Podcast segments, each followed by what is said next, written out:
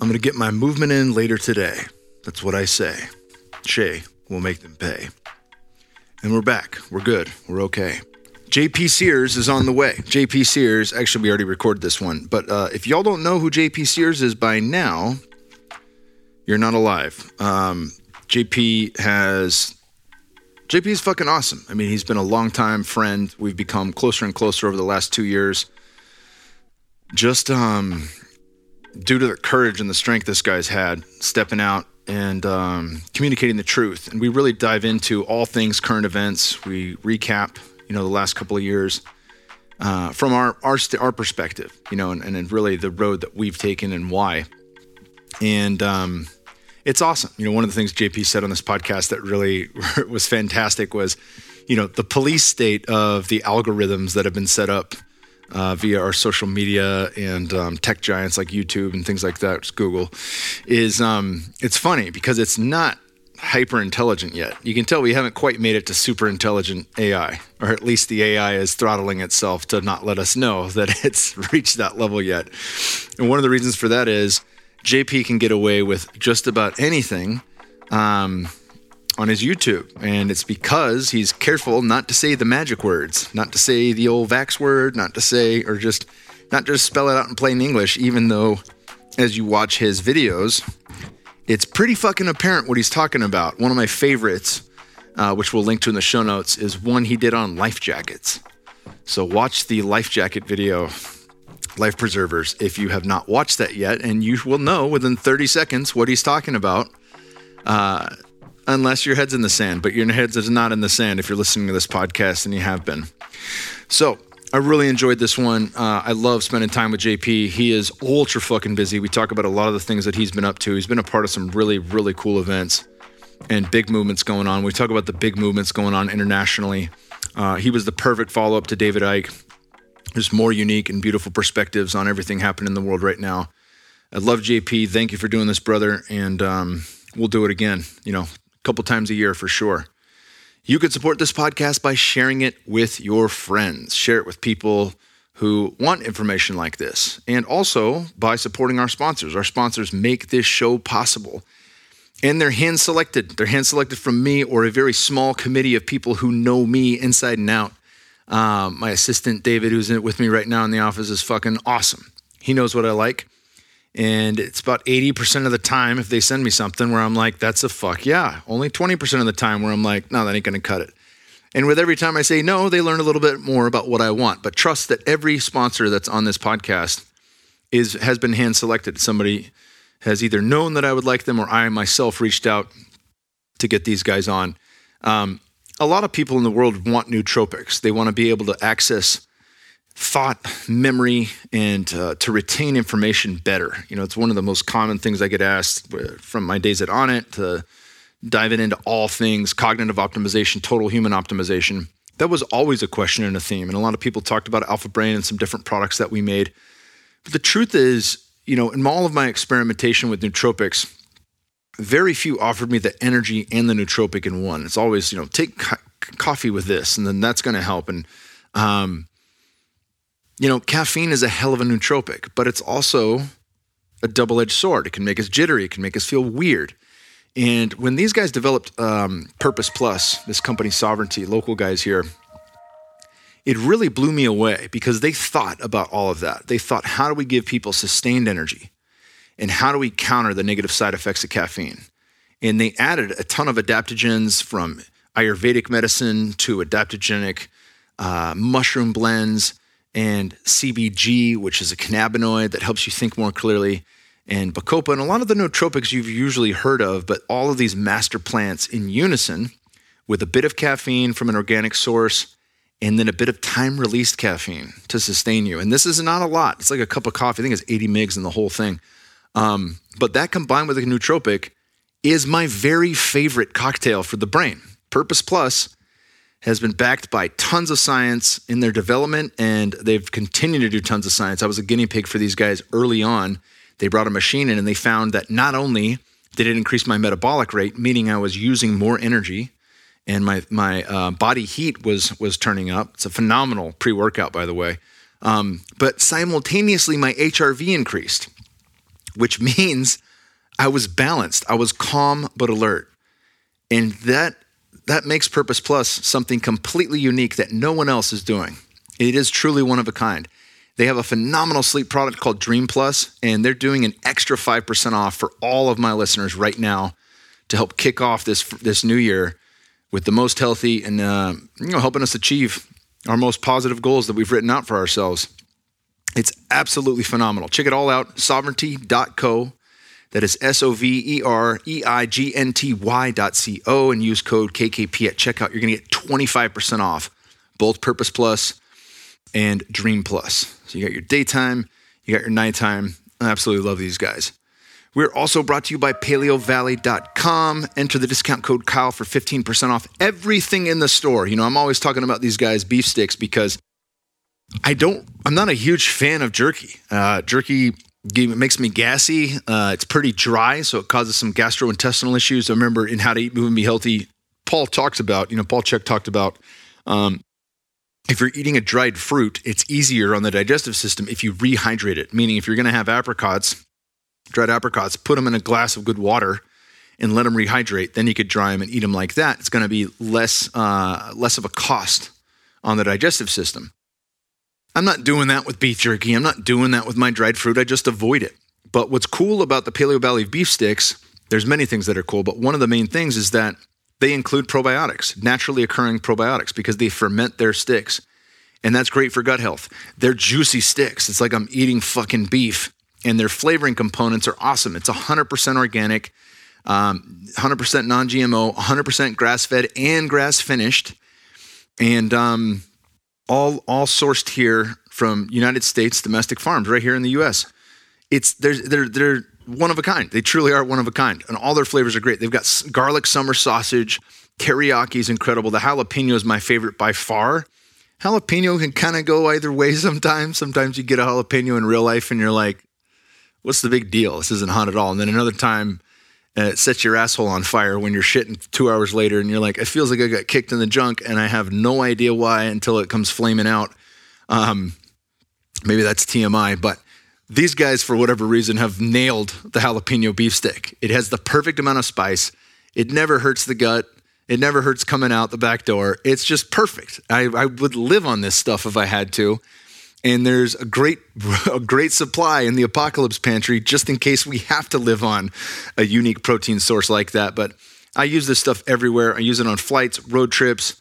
There's a bag of them um, in my my uh, work backpack if i'm saying that right. I want to say briefcase. I've never fucking used a briefcase. They're kind of baller though if you're a yuppie.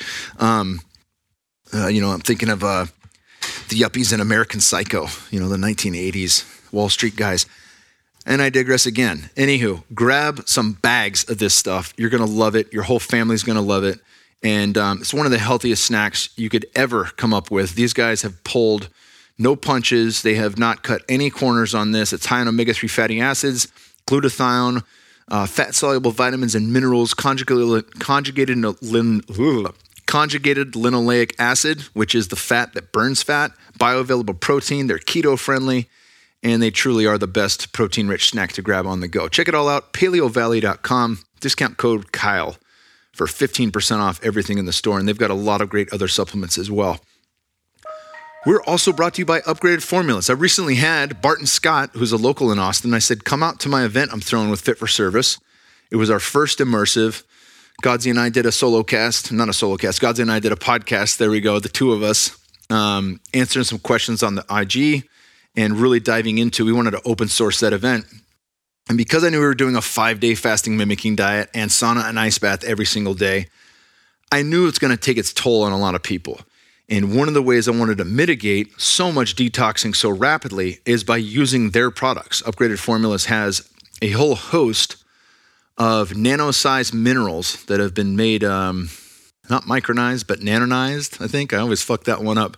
Uh, they bring them down to nano size. And what that means is the size of the mineral is infinitely smaller than the size of your cell, which allows it to enter the cell incredibly easier than, um, you know, very large minerals, which, you know, happen. That's an issue if you drink well water without, without um, filtering it.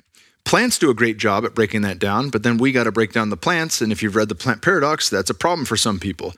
This is the way you get around that. And it's a phenomenal way to make your water a living water by adding minerals and remineralizing your water, no matter what the source is, hopefully not tap. Um, but if it's ultra filtered or if it's rainwater distilled, it's dead. There's nothing in it. So we added this to all of our water, 35 people, and it really powered us through this five day fasting mimicking diet with sauna and ice bath every single morning for five days. And um, it powered not just myself, but the entire crew. So thank you for that, Barton Scott. Thank you for that upgraded formulas. There's a lot of great information you can get out of um, this company. You can do a hair mineral analysis, which will tell you um, if you've got any imbalances with minerals. And, and I've spoken about this before. My sodium was a lot higher than my potassium. And with that thrown off, that created adrenal fatigue. I didn't have adrenal fatigue, but I felt like I had adrenal fatigue. And it was simply I needed to lower my salt and increase potassium. Wouldn't have found that out any other way. And um, I also have really high aluminum. So does my son. And we talked about that. I've mentioned that every time I do an ad for these guys. Listen to my podcast with Dane Wigington. People have heavy metals in their body. Aluminum is one of the most abundant, and you can get rid of that, but you got to know it. If you're not checking, you're guessing. And one of the ways we check on that is through a hair mineral analysis and a consultation from Upgraded Formulas. So check it all out. These guys are one of my favorite companies on earth, upgradedformulas.com. Use code KKP15 at checkout. You're going to get 15% off your first purchase, so order big. That is upgradedformulas.com and then KKP15 at checkout. Last but not least, we're brought to you by Organifi.com slash KKP. I had Organifi founder Drew Canole on the podcast. Drew is a soul brother right from the jump. I fucking knew it. He had an incredible story. I first heard him on Paul Chek's Living 4D. And as with many of my guests, I reached out to Paul. I think Drew might have reached out to me personally, but I had already reached out to Paul trying to get a hold of Drew. Um, Drew's done some amazing work in the world. He started this company uh, really built on the back of a community where he s- saw a need and f- filled a need. He was looking at um, people doing different types of health amendments like juice fasts and things of that nature. And he saw it really, you know, on a daily basis is a pain in the ass to clean a juice machine. I watched Fat, Sick, and Nearly Dead. I've done three week juice fasts and mostly two carb heavy and, you know, fumbled around and played with all sorts of different formulas. But even still, you know, I talk about this. I was never putting the ingredients that Organifi puts into their elixirs, the green juice, the red juice. I just wasn't putting that in my juicer. So, you know, from a micronutrient standpoint, from an adaptogen standpoint, they really weren't that good. And now I can take a scoop of Organifi green. I have at least one, if not two a day. Uh, Bear and Wolf, our children split split one a day. They love it. It tastes fantastic. There's only three grams of carbohydrates in there, so you don't have to worry about blowing out your pancreas and creating insulin resistance and weight gain and all that other shit. You're getting so much plant medicine into one scoop, and you can shake it and never worry about cleanup or any kind of mess. And the time that it takes and the inconvenience of juicing is just gone. It's gone because Organifi thought through this and made such an incredible product uh, with Organifi Green. Organifi Red is phenomenal too. I take this pre workout. It's got a bunch of different adaptogenic herbs and mushrooms in there that help you get the most uh, oxygen output while you're doing cardio or lifting heavy. It also helps you recover faster. And then the gold, that's the that's the nighttime right there. So the trifecta is greens by morning, reds pre-workout, and gold by evening. And you're going to be right as rain. Check it all out. Organifi.com slash KKP. That is O-R-G-A-N-I-F-I dot com slash KKP. And you're going to get 20% off everything in the store. All right, without further ado, my dude, JP Sears.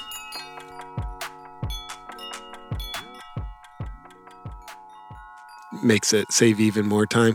But yeah, little known fact, you can tell how old someone is by the number of wrinkles on their anus. Oh, it's kind of like lines in a tree.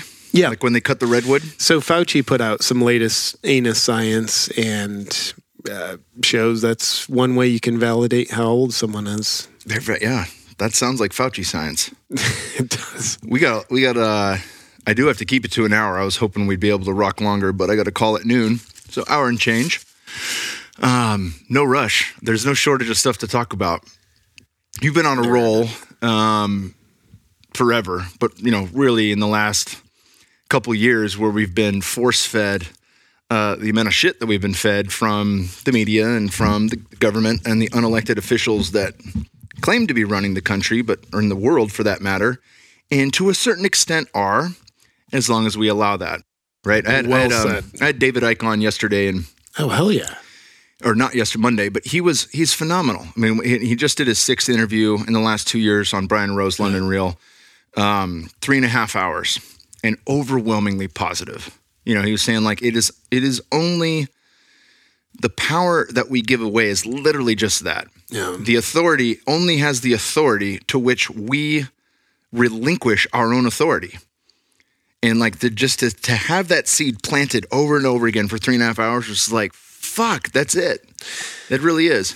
Yeah, it, it, it's important, and and I love that message of David Icke's because he can have some intense stuff, super informative. I can't validate or invalidate any of it. Super interesting, but his take home message, it's so pure, it's so powerful, it's so like helpful. And, and I remember, I think it was summer 2020 when he and Brian Rose were doing their initial round of interviews.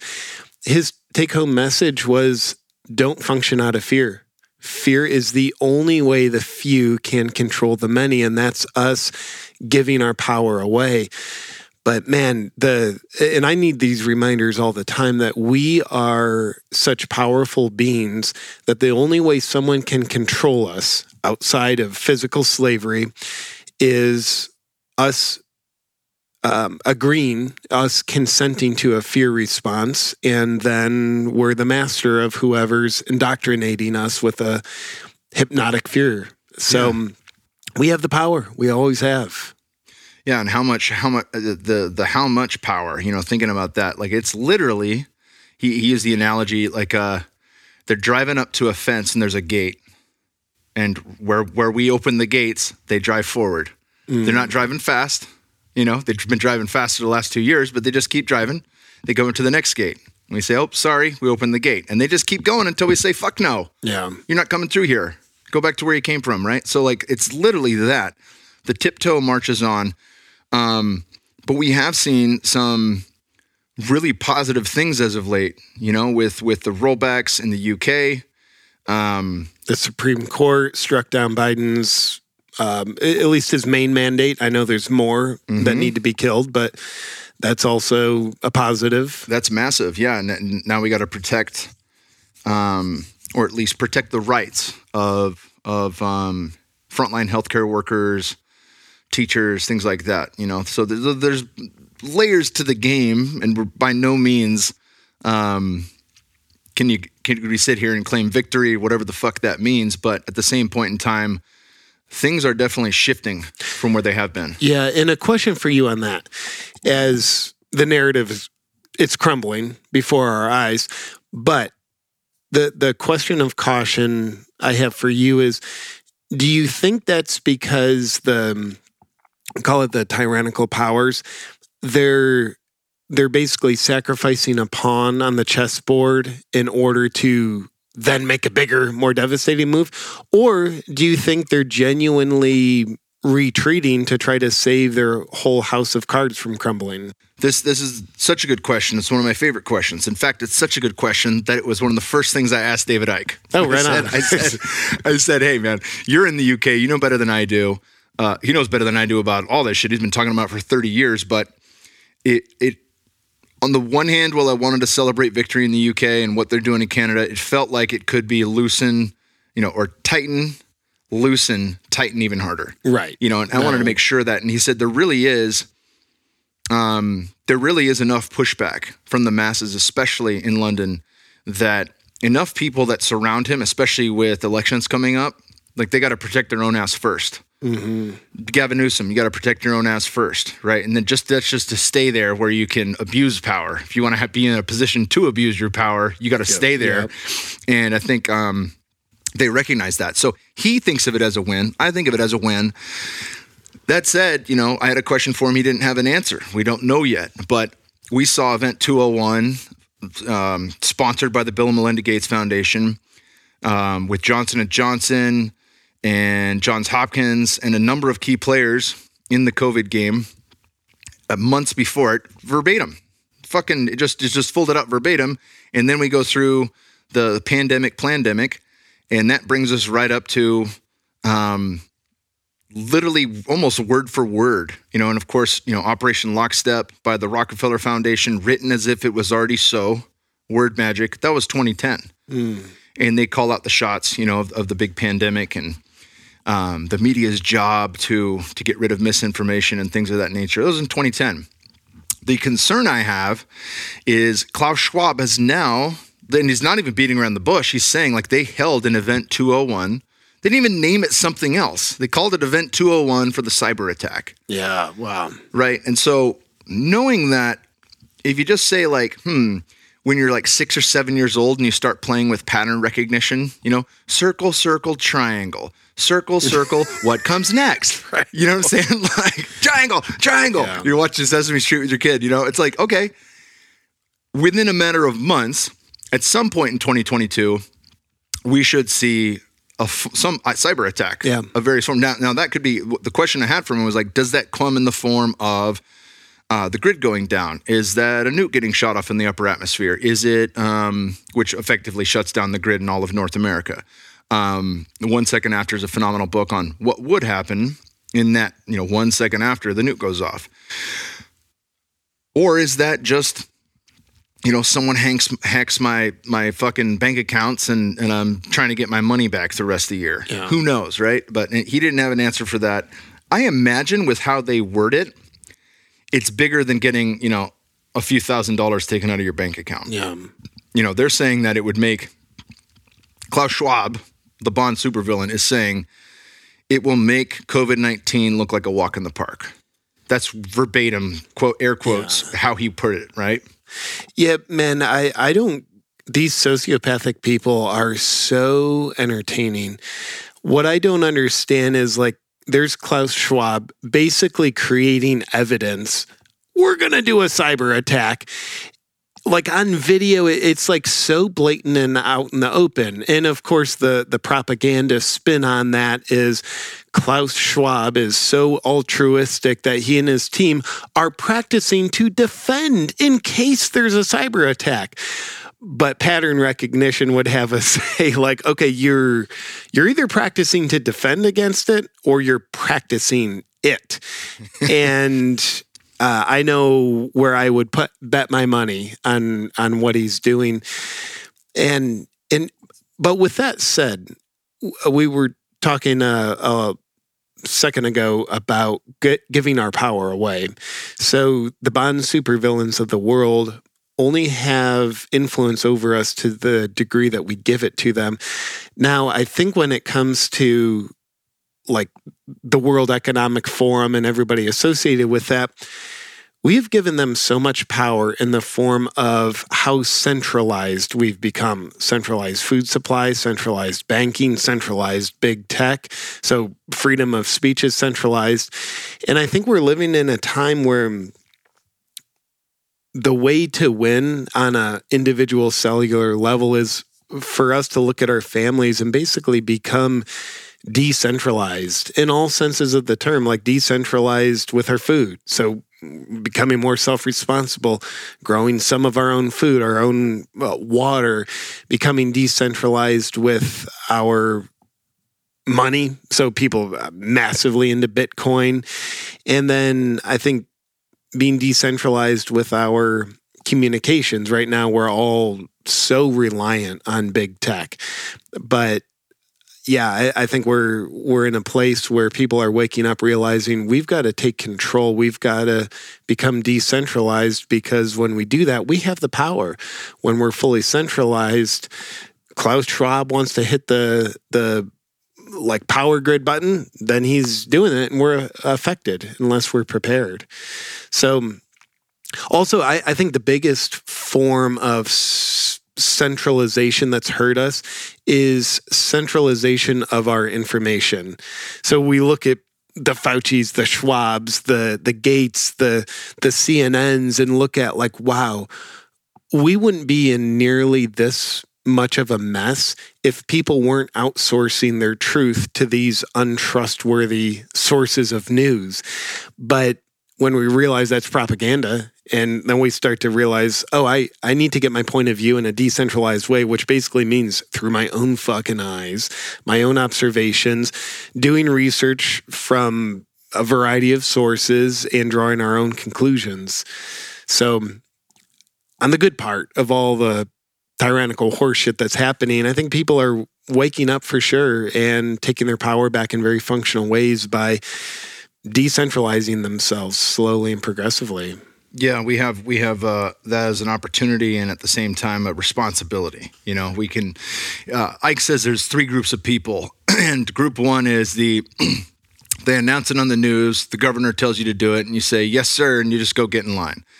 Group two is I really don't want to do what they're saying, and I think something's a little off, but I'm afraid, so I'm going to do it anyways. And the fear could be anything fear of losing your job, fear of getting granny sick, fear of what your friends will think of you, Right. whatever that fear is, uh, which then they still fall in line. But though that group two is the closest to jump to group three, and group three is the one that says, This looks fucking weird, it smells weird, and I know better because of X, Y, and Z. I'm gonna make I'm gonna do I'm gonna take my own risks and I'm gonna make my own decision. It's gonna be different.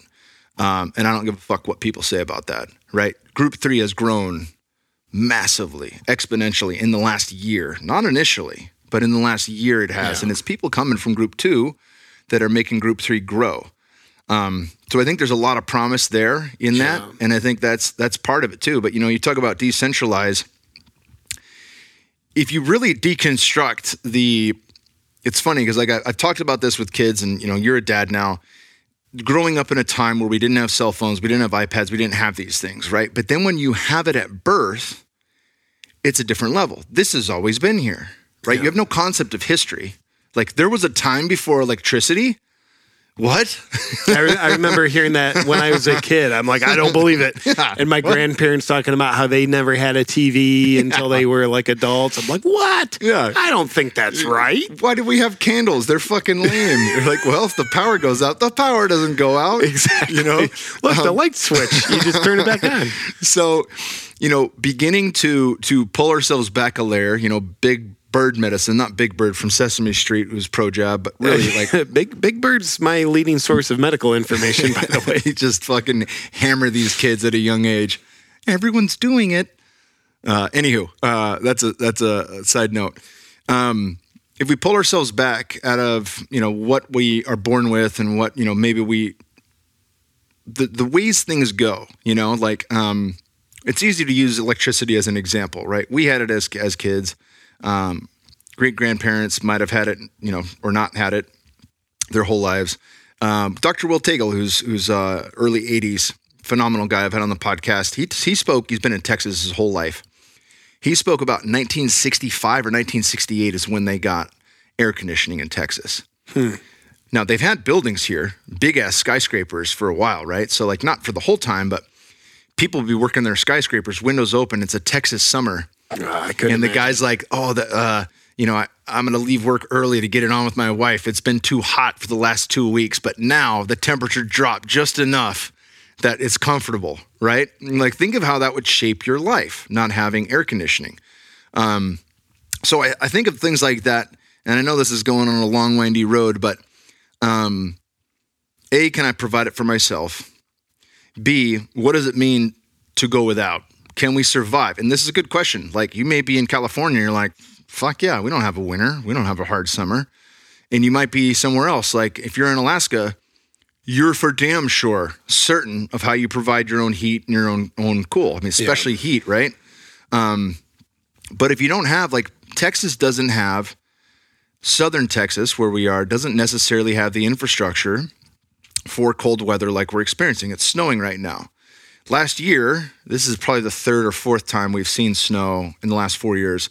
But last year was the snow apocalypse, and I had Dane Wigington on. Uh, he's a documentary filmmaker. Did the dimming? It's available on YouTube. I'll link to that in the show notes. Certainly worth watching. But beyond that scope, it's just understanding like if you live somewhere cold, you already have thought of that. Your parents probably thought of that. You might have a wood burning stove in the center of your house, like my nana did. You know, like, yeah, you throw some logs in the fire, that'll heat the whole fucking place and then some. Um, but there are things we need to do to think about that. And then once we have it, we no longer have to think about it. Yeah. right? I know a lot of people in Austin that got kicked out of their apartments from pipes being busted. Um, then they had mold after that, right? So like a series, a cascade of events, and then a lot of them just went back to a different apartment. It's like maybe we start thinking about how to be a little, you know, change the infrastructure a little bit so that we're in a little bit more power um, when shit hits the fan. And then if you do that, you're good. Like I've talked many times on this podcast about after having Robb Wolf on about making a little apocalypse pantry or shit hits the fan pantry, right? It's important when you're a dad. I've got probably 50 gallons of water. It's not a year supply, but it's it's a decent amount. We got filters so I can filter pond water and drink that. We've got um, you know, 20 bags of 20 pounds organic rice from Costco. Same Different amount. things, you know, and then other things you don't necessarily think of. Tampons, uh, toilet paper. Uh, by the way, thank you for recognizing that guys like you and I need tampons because we've tough. learned from the latest science men can menstruate. And of course, they deplatform people now for saying that men can't menstruate. So thank you, Kyle. what do you mean I can't get pregnant?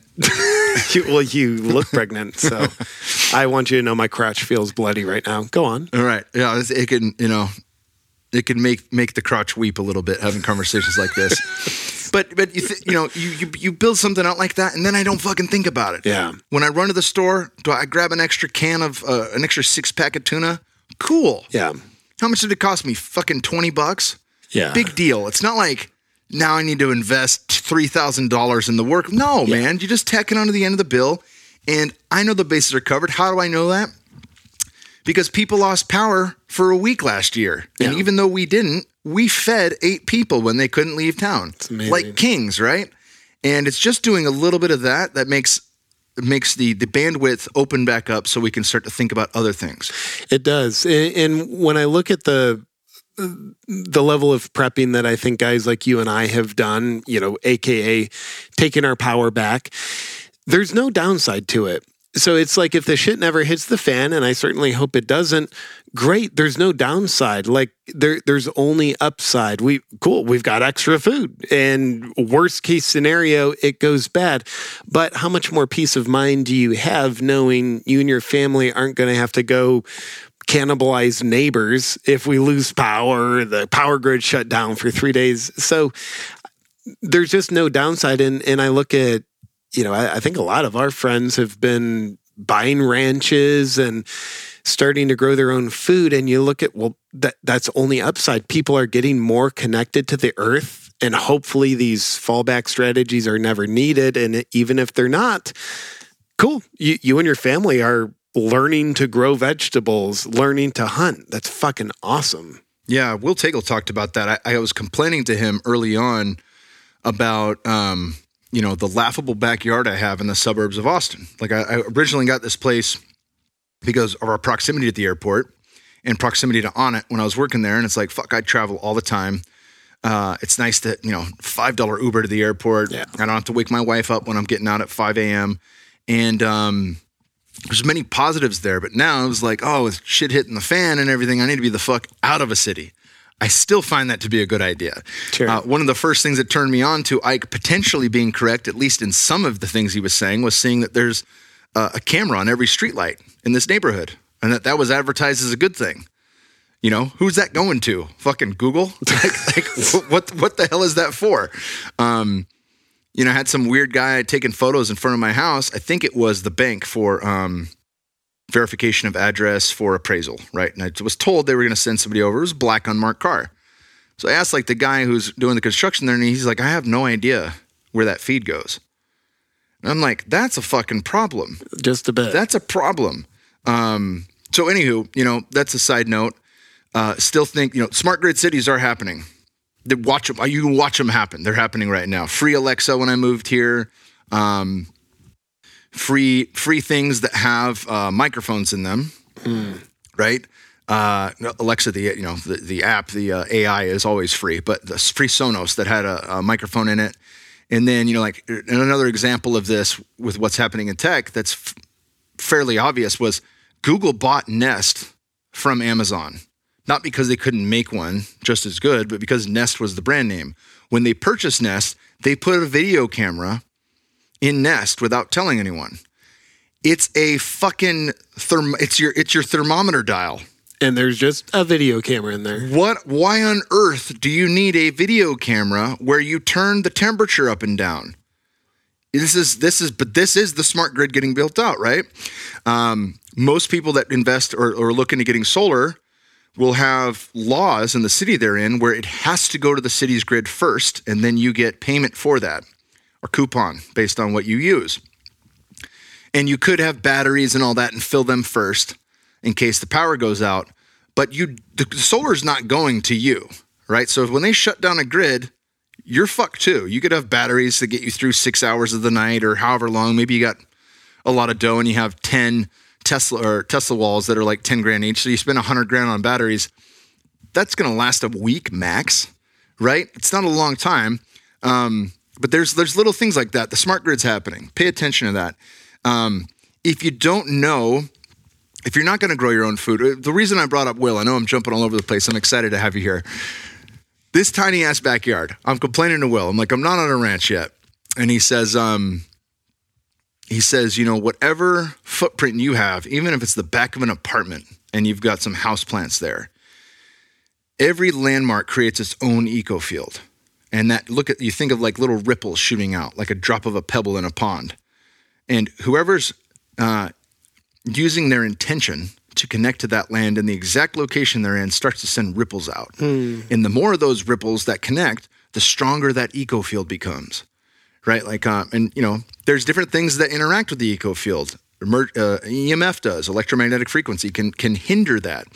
Um, being off in the woods in in uh, the Pacific Northwest, where uh, Paul Stamets grabs mushrooms, that's a different eco field than Central Park in New York. Yeah. But Central Park in New York still has its own eco field, right? So it's like don't don't be concerned with where you're at if it's in a city or not. Don't be concerned with um, you know the EMF. Like make your own eco field stronger, and we've done that. And I really can feel it. You step into my backyard, and it's like ah, sanctuary. And uh, how do you go about strengthening the eco field? You plant it. You you have a you have a relationship with the land, no matter what it is. Whether it's just you're just planting wachuma, or you're just planting banana trees, or you're just and we did you know bamboo in the backyard to give a little bit more coverage and privacy. We did a couple apple trees, a plum tree. We got wachuma in the ground, which is legal to grow if you're listening and you're part of the fuzz. Um, we have uh, some banana trees, which I'm really hoping we wrapped them this year that we don't lose them. Yeah. Um, just little things like that. We did roses in the front, some different vines. We've got trellised up like white lily, and it's and it's and it's literally like we'll go to Great Outdoors or or you know the local nursery, and it's like, what would be cool to put in the ground? And Bear loves it. You know, it's like a way to bring the kids into nature where we can dig into the soil and put some good organic soil down and. You know, at the turn of each season, we have our pruning season. Then we have, oh, this is the fertilizer season. Okay, what are we going to put down for fertilizer? Let's use some really good organic compost. How do they make it, Daddy? Oh, it comes from bat poop. They call it guano and fish heads. And he's like, ew, yucky. And I'm like, hey, you can touch it with your hands. It's okay to touch, yeah. you know, and we're sprinkling that at the base of these things, and they all do well with it.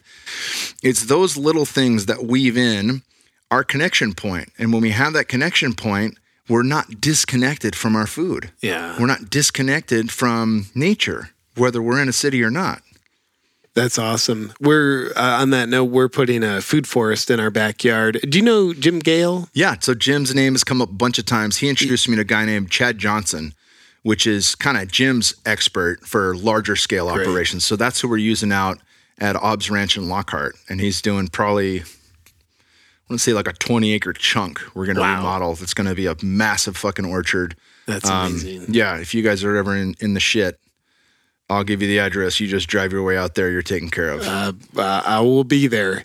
Yeah. And and, I know you've got Tucker and all the other good people that are telling you the same shit, but yeah, it- you always got a spot. It's good to have powerful friends, and and with like the food forest, and it's interesting just hearing like, oh, that actually creates a powerful eco field.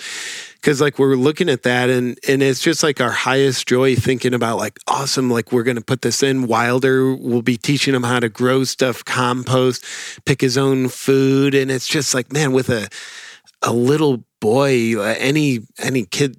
I don't think there's anything better you can do with them aside from showering them with love, but getting them intentionally connected to the earth, the ground, and knowing how to grow food from an early age. knowing where it comes from too, right? I mean, that's the beauty of hunting as well as growing your own food.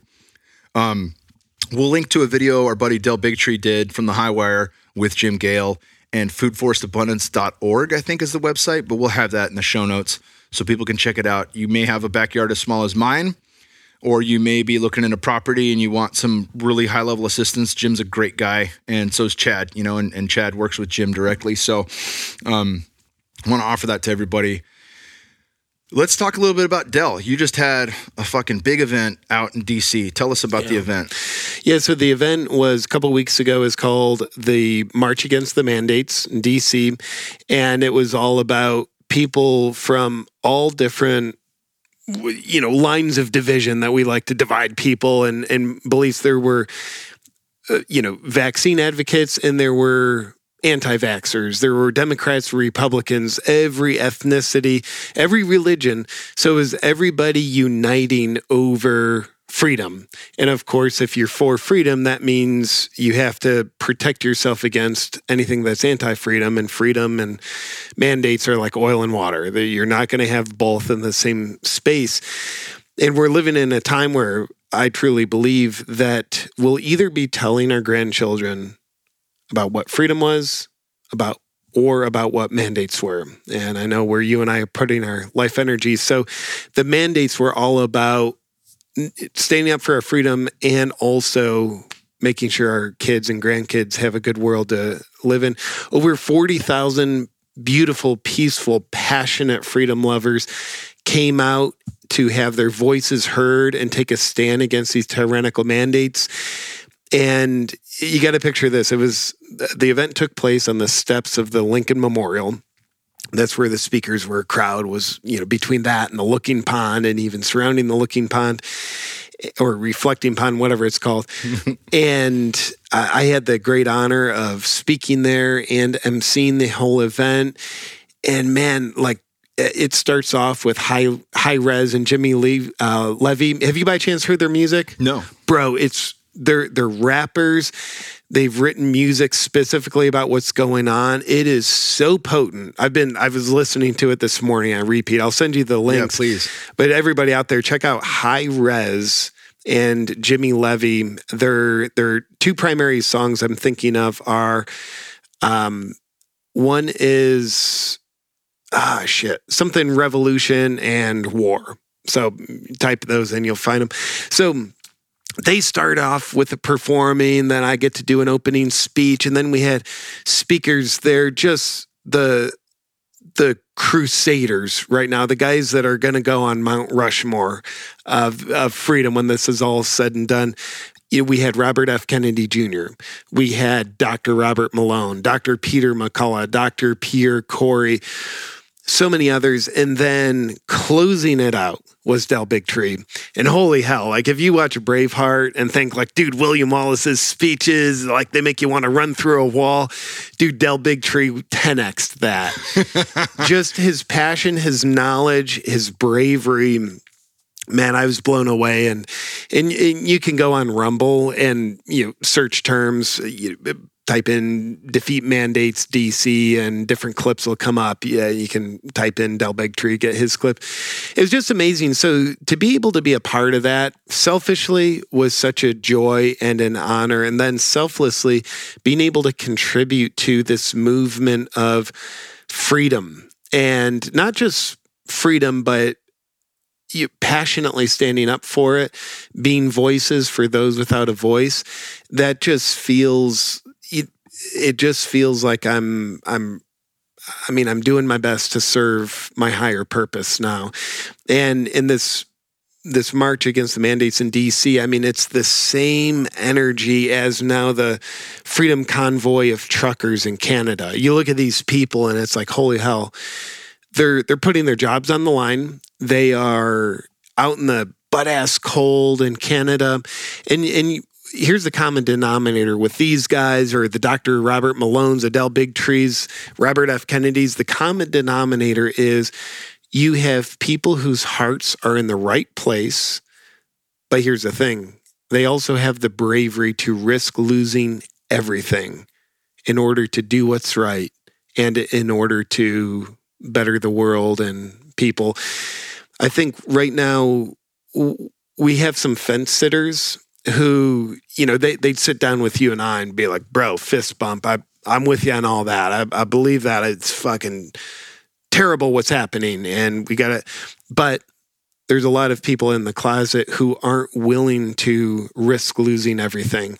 Like I look at the way you are, like your conversations on the podcast, what you post on social media, you're not a guy playing it safe. You're a guy who's willing to risk losing everything because I think you know what matters. And you, you know, you have kids, you have a family, so you have a relationship with God. So you know what matters. And and I think the more people, and it's growing every day, the more we can all get to a point where we're willing to risk losing everything, then man, we're in a good spot. And I think the paradox is we gain everything when we are truly willing to risk losing everything. But we got to go through the fear of sometimes, like, dude, I've had f- fears of thinking I'm going to lose my audience, thinking, oh, fuck, this video is going to get me deplatformed, but I got to post it. But man, is that every video you're about to send out? You're like every ah, fucking one enter, of them. Enter. yeah, it, it is, and it, and I'm I'm an idiot in many ways. But here's a couple ways I'm smart. One, I know the hot button terms that would get me deplatformed like this. So I do my best to say what I have to say without saying it directly. So, jokes on the censors, they've actually made me a better creator because it's not very creative to just have a point of view and say it literally. It's yeah. great, it's informative, we need that. But for comedy and creation, it's too literal. So I've been forced to get more creative with speaking and acting and metaphors and and analogies. Like, uh, did you see the couple videos I did on the life jackets? That's what I was just thinking. That it's it's it's parable like Jesus spoke. You know, yeah. like it's so great. It, the, we we'll link to this in the show notes, but please dive into it. Yeah, it's yeah. I, I, was just gonna say, you know, the the gist of the videos, if you haven't seen them and they're short, you can watch them. But I, am wearing a life jacket, and I'm I'm demanding everybody else wear a life jacket, even if they're not in water. It's fine, but you got to wear a life jacket, or else my life jacket isn't gonna work. People are like, bro, I, have got, I, I, know how to swim. I've got this natural ability to swim. No, no, no, no that doesn't exist. You got to wear a life jacket. So that video was obviously all about vaccines. Didn't mention the word vaccine once, didn't have any vaccine terminology in it. And that's thanks to the censors. I had to speak in metaphors and analogies. And I know the AI, it's getting more sophisticated every day. So the the the second point I was going to mention about how I'm actually smart. Again, we can get to my list of being an idiot. That's much longer. But my other point of being smart is knowing my days on big tech are numbered. It's not if, but when do I get deplatformed? I'm going to be intelligent and do my best to stay on for as long as I can because that's the way I get to reach people. But I know I'll get kicked off. Uh, the censorship is growing all the time, and I'm not willing to silence myself in order to play it safe and keep everything I've built. Fuck that. I'm not going to sell my soul. I'm not going to have nothing under the illusion of thinking I have everything. So that's why, you know, I'm you know diversifying myself in business i'm diversifying myself you know i'm you know now got a presence on rumble GETTR things like that um, and as you know, I'm super heavily involved in growing and developing Zion, which is, if you don't know, it's the the uh, first uh, social network built on the Bitcoin blockchain. So it's impossible to censor. It's fully decentralized. And when you look at the Rumbles and the GETTRs of the world, I'm so glad they're there. I truly hope they succeed. I think they're doing amazing. I'm on those.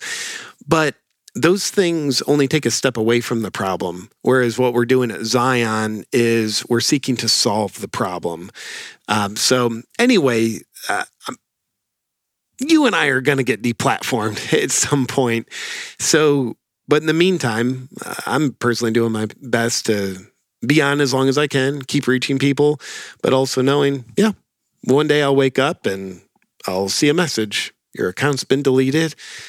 And I'll be like, cool, it's a good run. Yeah, yeah. It took us it took us a while, but I finally started getting friends sending me pictures from Instagram where it says you cannot mention at Living with the Kingsburys because they've they've uh, made too many posts that were misinformation for COVID nineteen. Yeah, A- Amber's like got fucking the. took you all long enough. Yeah, it really took you guys. Y'all should have done that a long time ago on Kyle. Uh, my wife's, you know, Amber's got the same restrictions. You can't tag her, and yeah, dude, it's it's crazy. And then you know now we're living in um, I think as of the recording of this, we're sitting on top of a monumental time and and it's weird. It revolves around one person but i think what happens whether it's for the good or the bad it's going to set a powerful precedent and of course i'm talking about joe rogan and spotify. Of course immense pr- pressure from the rage mob to get spotify to deplatform him and then immense pressure on the other side to get Spotify to keep them on. And of course, we all know it'd be a terrible business move if Spotify kicked them off because, like, one, they lose all that Rogan money, and two, Everyone fucking. I mean, you've got how many hundred million people that would quit their Spotify membership You- on the spot just to spite them. just to spite them, absolutely. So it would it, it would be actually irresponsible to stockholders if Spotify kicked them off. But still, I don't know the political dealings, the backdoor deals, and you know what Spotify's regulations they'd be threatened with if they don't toe the line. So um, I'll be interested how that plays out because if if Spotify kicks Rogan off, I think the weather's going to get pretty dark and cold. I do feel that wherever he goes, I mean, it's kind of almost like when Howard Stern started Sirius XM, and there were different companies at the time, but wherever he went, it was just like, oh, Stern's on this now, Yeah. right? And and then his following went there. Um, even if iTunes said "fuck off," he would find an avenue, and Yeah. that would d- drive so much traffic there. Even if it wasn't for, even if they couldn't pay him hundred million dollars or whatever the, I think it was hundred million dollars for the Spotify contract over the course of so many years. Um, even if they can't shell out that kind of dough, they certainly can offer him something. And then, then at the Yeah. very least, he's still making. He loves doing what he's doing, right? Yeah, he's it- still going to make sponsorship dollars. He's still going to have his platform, and then sure. we might even see more robust for. I know a lot of people, myself included, for the first year were like, Joe, when are you going to have a fucking real doctor on that's going to tell you what's going on in the world and stop making it these mainstream fuckos or an Alex Jones? Yeah. Right? Like it's easy to discredit Alex Jones and just say, this guy's crazy. He's talking about, you know, Luciferic Satan worshiping, children eating, blah, blah, blah. Yeah. You know, and whether that's true or not, it's like, if that's That at the tur- end of it, that guy turns out to be right a lot. he does, he does, just like Icke. But um, he's easy to dismiss Sure. you know, the Jones guy, the guy who said um, denied the Sandy Hill shots, you know, like th- Of these kind of things, right? Like he, he becomes very easy to lump into a box, similar to the drawings, and I'm doing a square gesture right now of, um, you know, the premeditated box of conspiracy theorist, um, far right, alt right, um, neo-Nazi, fascist, you know, and then just and then anti-vaxxer, All the flat earther, and it's just like, oh, if you if you if you have any of this, we're gonna put this box Yeah. right there and wipe clean, right? Swipe right with um with Peter Kory, who re- originally I think was going on Dark Horse with uh, Dr. Brett Weinstein. Weinstein's been a long time Rogan guest. Yeah. He's a brilliant dude, you know, all the way through Evergreen. Uh, he's he's one of the premier topics in the Madness of Crowds by Douglas Murray, my favorite book in 2020.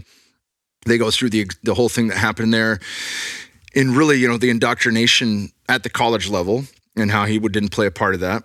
He, you know, he's he's not a conspiracy guy, but he is a, a you know, he's a professor of biology at Yeah. one of the top schools in the fucking world, right? So his commentary has been super valuable. And then, of course, you know, he finds Peter Kory and America's Frontline uh, Doctors and started doing a lot with them. They both go on Rogan's. That was the first little chink in the armor, you know, when they started talking ivermectin. And I really want to push people to read or listen to uh, The Real Anthony Fauci by Robert F. Kennedy Jr. because in that there is so much. There's an hour just on hydroxychloroquine. There's an hour and a half just on ivermectin and how these things get swept under the rug and, and debunked by mainstream media. But that was really Rogan's like entry point, and I still wanted more. Yeah.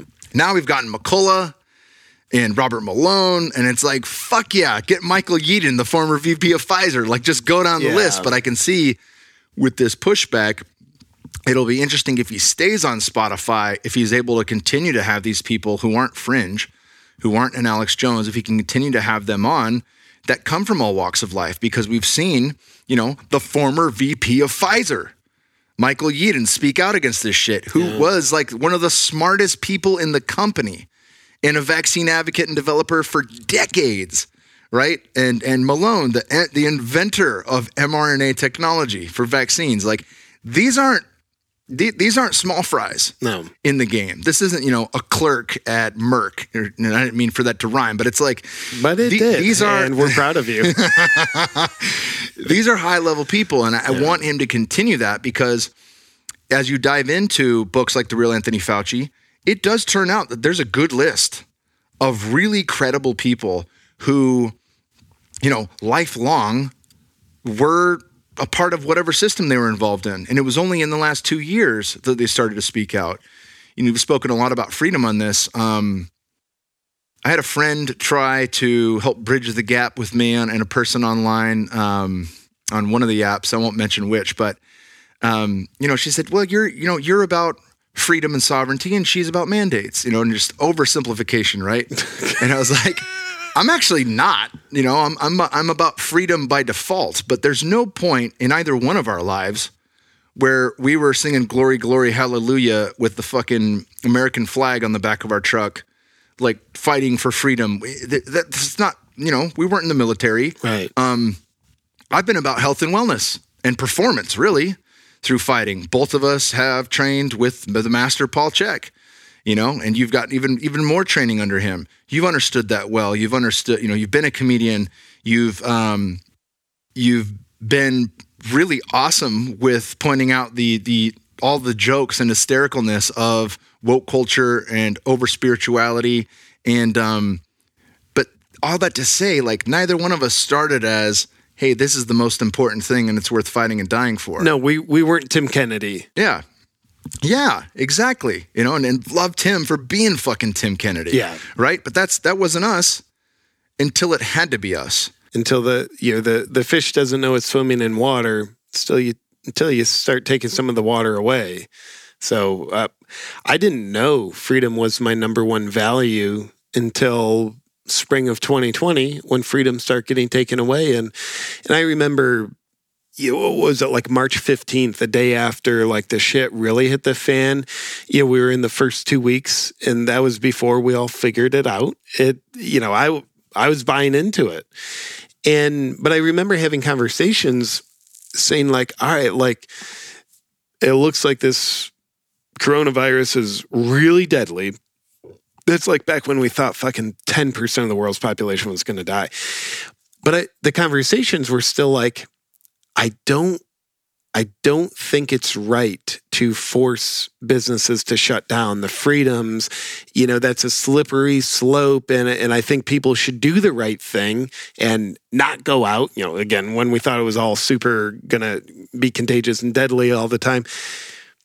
But like, even then, like before I figured out there's immense tyranny behind this, I was still looking at the freedoms like, man, I don't, I don't think it's right to like make people give up their freedoms. And now we've seen every constitutional right absolutely trampled on by our own government. And that's what's woken me up to appreciate the waters I've been swimming in and be willing to fight and die for preserving these beautiful, clean, pristine waters called freedom. Yeah, the thing that's coming up for me as you talk about this is I, I was very similar. I think I heard Tony Robbins, who you're buddies with, on his podcast. He had seven medical doctors, all super prominent. Two were from Stanford, a couple from the Cleveland Clinic, one from the Mayo Clinic, one from the, the former senator from Minnesota. All of them universally said masks don't work for viral load. They work for bacteria, and there's there's a there's a reason we wear them in operations and things like that. Um, but even then, there's no standard, right? So we're talking KN95 as the ability to clear out anything five microns and up. All viruses are under five microns. Um, you know, our uh, buddy Dr. Kirk Parsley, Navy SEAL and medical doctor for the SEALs, medical doctor currently for high performance people. he, you know, it, he said it's not off on the analogy of, uh, you know, a mask trying to stop a virus is like a chain link fence trying to stop a mosquito. That mathematically is not far off, right? Like that blows my fucking mind. And, and it still blows my mind. And the reason it's still like worth mentioning two years into this about masks is because most people aren't living like we are in Texas. You, you leave this state, they're doing two week, we've done a couple road trips last year, driving through New Mexico of all places. They've got signs from the governor, minimum two week quarantine upon arrival. We're still doing that? What? That's still It- happening? dude, that's like putting leeches on you if you get a cold. Like, ah, like let's suck this out of me. Blood, bloodletting. Jesus, Yeah. that's cut them open real quick. medieval. All right, we're, we're doing quarantine. Stuff. You have still? headaches? Okay. Let me drill into your brain real quick. Yes. That's to relieve some of that pressure. I think a gas is going to uh, uh, spontaneously seep out, and you'll be fine after that. Um, yeah, it, it is worth mentioning, but you know, there, Robbins was kind of the first like mainstream guy where I was like, wow, and he brilliantly said, "Hey, I'm Well not a doctor. Let me fucking grab the best." And Yeah. because he's who he is, he could go and grab the best. And those were seven at the time, seven of the most prom- promising uh, active medical doctors from the best places. Yeah, and there was a Nobel Prize winner in medicine in there, and Yeah. yeah, And that was one of many topics they covered, you know, but that was the first like eye opener to this might be fuckery. You know, this might be something that that um goes beyond kind of kind of where our heads are at, you know, with, with with what we think this is, what we're being told on TV and what they want us to believe. But um I think about that there's still a lot of places where that's the standard of care. There's st- there are more places now where they have quarantine camps built out and um, ma- you know mandates across universal mandates right? I mean you listen to like peter listen to peter i'll link to these in the show notes. Listen to peter mccullough and dr robert malone separate podcasts on rogans. We'll link to both of them. Mccullough said the children are the last people on earth that would ever need a vaccine. Yeah. ever. They have the most robust immune systems. We want people to get it. It's all you cannot get it twice. All You ha- risk and no reward with Yeah. the children. yeah, and then you know, overmounting evidence on just what you described in the in the uh, in the life jacket video. Like I, there was another meme that said it too, where it was like, imagine a prophylactic, um, a prophylactic uh, vaccine in which where you took it, you could still get some someone pregnant, and you still had to wear a condom. Yeah. it's that simple Yeah, right? It literally is that simple. Um, but beyond that, the overwhelming evidence we find, and they get into this in, in the real Anthony Fauci book, is like the the populations that have the highest vaccination rate also have the highest death rate. They have the highest sickness rate, and they can look at this because there's countries in Europe that had 86 percent of the population I, vaccinated. right? I think Israel's right up there. Israel, with- Gibraltar. There's a few of them where it was like we rolled this out, and they could see in stages.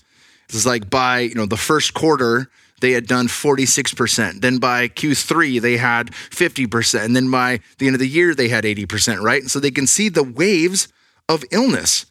It's it's it's fucking mind blowing to see like the evidence come out. I mean, um, anywho, so I highly encourage people to read that. And I know I've got some some listeners that are still in group number two. They're like, yeah, you know, maybe there's some weird shit going on, um, but you're still getting your news from CNN or what have you, you know, and they think like the, you know, the the McCulloughs and the Malones are just, you know, quacks. Uh, there was another thing that popped into my head while I was on the shitter the other day when thinking of guys like Joe Mercola. No one wakes up in the morning and says, if you're a medical doctor, especially, or a professional, no one wakes up and says, I'm going to throw away my 30 year career in medicine for a book deal, right? I'm going to write this one book that's totally counter narrative. It will ruin me in my profession, but I'm going to make so much money on this book, making fucking pennies on the dollar Yeah. for a, the publisher that doesn't want to publish it. Yeah. Or I got to self publish and I'm going to tank my fucking career in all credibility. And, and it just doesn't happen that way. So like people, the, the idea that you're going to look at, you know, when you're weighing your options of towing the line, keeping your job, doing all the reasons to not speak out versus speaking out, there's no, it's not financially incentivized to tank your own career. It's a stupid career move to if you're a doctor, short term anyway, I think it's a stupid career move to be honest and stand up for what you see is really going on. But long term, I think it's a great career move. I mean, you like Dr. Robert Malone and Dr. Peter McCullough, even I mean, God forbid they they have their licenses revoked and I don't think that's off the table. But even if they did long term, like, all right, now there's a planet that sees these guys as brave warriors who risked everything they had for our betterment. We see them, you know, like as kind of like William Wallace's, they're rock stars of bravery, freedom, and true medicine. So you just think, oh, the world will continue supporting them in one way or another. It'll, and I think the more someone is dialed in with, the awareness to know what their heart and their own critical thinking is uh, saying, as well as the courage to act on it, the more people do that, I think that the better it is as far as how the world comes out to support you. I know, you know, personally, for me, and by the way, I'm just concluding my rant about, well, I think it's bad for business short term, but long term, I think you always win out when you're on the side of truth. I know for myself, when like spring of 2020, I start realizing, oh shit, like this, this COVID thing, it's not about a virus. And this is like so divisive. This is weird. Like I'm just calling out the hypocrisy and the the lies that are trying to take people's freedom and why is that divisive? I thought everybody was for freedom. But anyway, it it's divisive. So I looked at that and said like, oh, I I think this is going to be bad for my business. I have to be dedicated to my truth. There, there's not a choice. But I think the choice I'm making will be bad for business. I'll lose audience. Dude, and I had a big audience before, but it's just been exponential growth as far as the audience size and business of how the world is showing up to support me. And yeah, so with that said, concluding my rant, a friend of mine named Kyle Cease says, Our minds can measure what we can lose, but they can't measure what we're going to gain.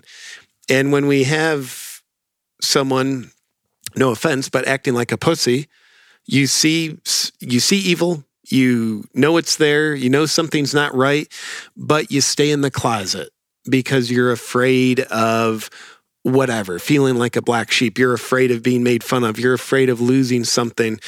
You're being a pussy, and I assure you, the world will support you more if you are dedicated to truth. I think truth is where the abundance is. And if we're uh, fearing like a, a, lack of abundance because of truth, I think that's going to show up in in our lives as well to remind us, like, hey, God, your higher self, whoever, they want you aligned with truth. They don't want you aligned with this pussy energy that's playing it safe because you're a coward. Yeah, yeah, I couldn't agree more.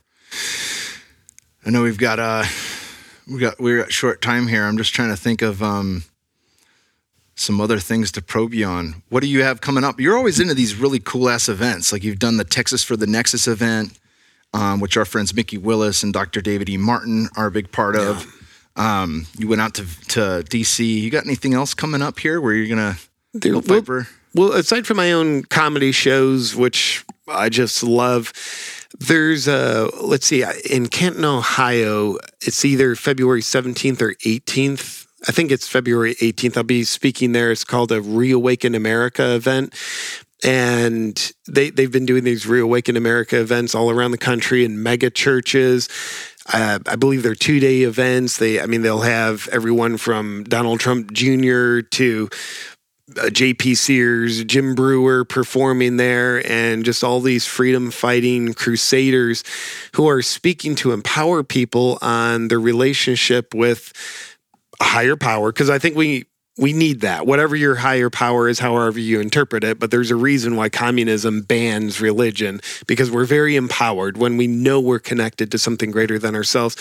So they empower people on, on that line. They po- empower people to have a strong nuclear family because we know that's that's the beginning of how all this happened. Just breakdown of the nuclear family, empowering people with legit information like Mikki Willis speaks at these events as well. So yeah, I'm stoked for that coming up. And you know, I'll be doing a, a children's health defense fundraiser. Your Robert Hell F. Kennedy Jr.'s organization that's in California, I think next weekend. So, you know, it. I am so grateful that I get to be a part of so many of these historic events that are taking part representing the side of history that I want to be on. Yeah, no doubt. And I think for people that aren't certain, you know, like we we we can't measure. You can measure, you know, what was to a degree. You can remember what was, but what was is gone. And it's no longer like a cliche. What we had before is fucking long gone. It'll never much be so. 2019 again, ever. Um, I don't know what the future holds when we do the right thing, but so I'm willing. I'm willing to dive into that unknown because we do know where it goes if we acquiesce That's it. and the Yeonmi Park episode, uh, North Korean defector from from uh, North Korea who's on Joe Rogan's. We'll link to that in the show notes. That'll tell you within three generations, they went from having some degree of sovereignty to having no fucking clue, any any clue of what that meant. And you know, you speak to religion. Uh, Kim Jong Un like took the Jesus story and made it his. So so if you think there's propaganda now, like when it when 100% when there's one TV channel like there is in um V for Vendetta, Yeah. you know what I'm saying? Like when there and there's there's one TV channel in fucking North Korea. When it goes to that, you're getting top down told every facet of your life. And and it's yeah, I highly recommend listening to that or like like uh, Jordan Peterson warned years ago, read the Gulag Archipelago. It's it's there's three three books, three volumes. And in that first book, when they dive into it, you know, he's almost, he's not almost, he is bitter at Yeah. himself and the population for how, um, how much denial of the truth was going on to where people were like, I, I would rather not wake my, my, my neighbors in the apartment as I'm getting drug out at 3 a.m. from my apartment. Jeez. I'd rather not wake them. And if they're already up, I'm just going to let them know everything's fine because I don't want to look bad. I don't want you know them to think anything's weird. So I'll just say, "Oh, it's it's fine. We're just going down the street." And they, literally, they would say shit like that while they're getting drug out Wow. to then spend the next 15 years in, in enslavement. Right? Man, I I think the the mindset that says, Kyle, you're crazy, that could never happen here. That's the mindset that allows things to happen here and to happen again. And and to me, the wisest thing that we can be aware of in this time we live in is what you just said pattern recognition. History will repeat itself if we don't recognize the patterns. But if we do recognize the patterns, guess what? You don't have to live through the full pattern. You, you start to, like the Holocaust, that's a pattern. What, what's happening now has similar imprint to the beginning stages of that. And yeah, different literal circumstances, you know, vaccines, and it's not about Jewish people, it's unvaccinated people, but the pattern is there. And when we recognize patterns, we're empowered. But it takes a lot of humbleness and courage to recognize a pattern that's happening. Have you seen? Uh, I, I think I originally saw it from Mike Dillard, uh, and I can send it to you. But there's like a a meme of the ten stages of genocide. Yeah. Yeah. I saw it from Mike as well. So you recognize the pattern. I think we're at stage number four now. You say, well, genocide's not happening. No, no, no. The first 40% of genocide is happening. It's the pattern recognition. But if you, you know, if you want to be in denial, and by the way, a fucking genocide, and some people are saying a genocide is actually already happening. They're, they're saying the, the vaccines are intended to be a death shot. I can't validate that. I can't invalidate Time will, that time will tell. it, it'll tell. But if you think about like a genocide, that is a traumatic fucking thing to live through, let alone recognize is happening. So denial is always the first stage of trauma. Like, I mean, just like you were saying, oh, no, no, no, no. Like, it, no, that's not happening here. Or, yeah, they're dragging me out, but we're just going down the street. Everything's fine, everybody. Yeah, people would say That's they're denial. innocent, and they they remain like they're just gonna they'll, they'll know they'll find out that I'm innocent. Once we Yeah. get there, I answer their questions. They'll they'll know I'm innocent. They'll release me. And five, ten, fifteen years goes by if they survive it. Yeah. And then they get to come out. Yeah. History repeat itself if we don't learn from it, and we get to have a brighter future than the historic past if we recognize it and learn from it. And dude, it it's easier not to, but it it's just like the Matrix. It's tough to wake up, take the wet red pill, the blue pill. Oh, it's the coffin in your comfort zone is so comfy, isn't it? but man, a lot of warriors are wanting wanting to wake up now, even though Yeah. it's the harder thing to do. Yeah, brother. Well, I fucking love you. I, I love Amber and Wilder, and I'm so pumped that you guys are here in Austin next to us. Um, where can people find you online? I know you have fucking tremendous YouTube videos. We'll link to the to the life jacket one and one of the newer ones. Um, where can people find you? Be- best place is my website, awakenwithjp.com. Uh, that's the hub for everything. And your podcast? Yeah, podcast, The Awaken with JP Sears Show. Phenomenal, brother. We'll link to that in the show notes as well. Thank you so much, bro. Yeah, brother.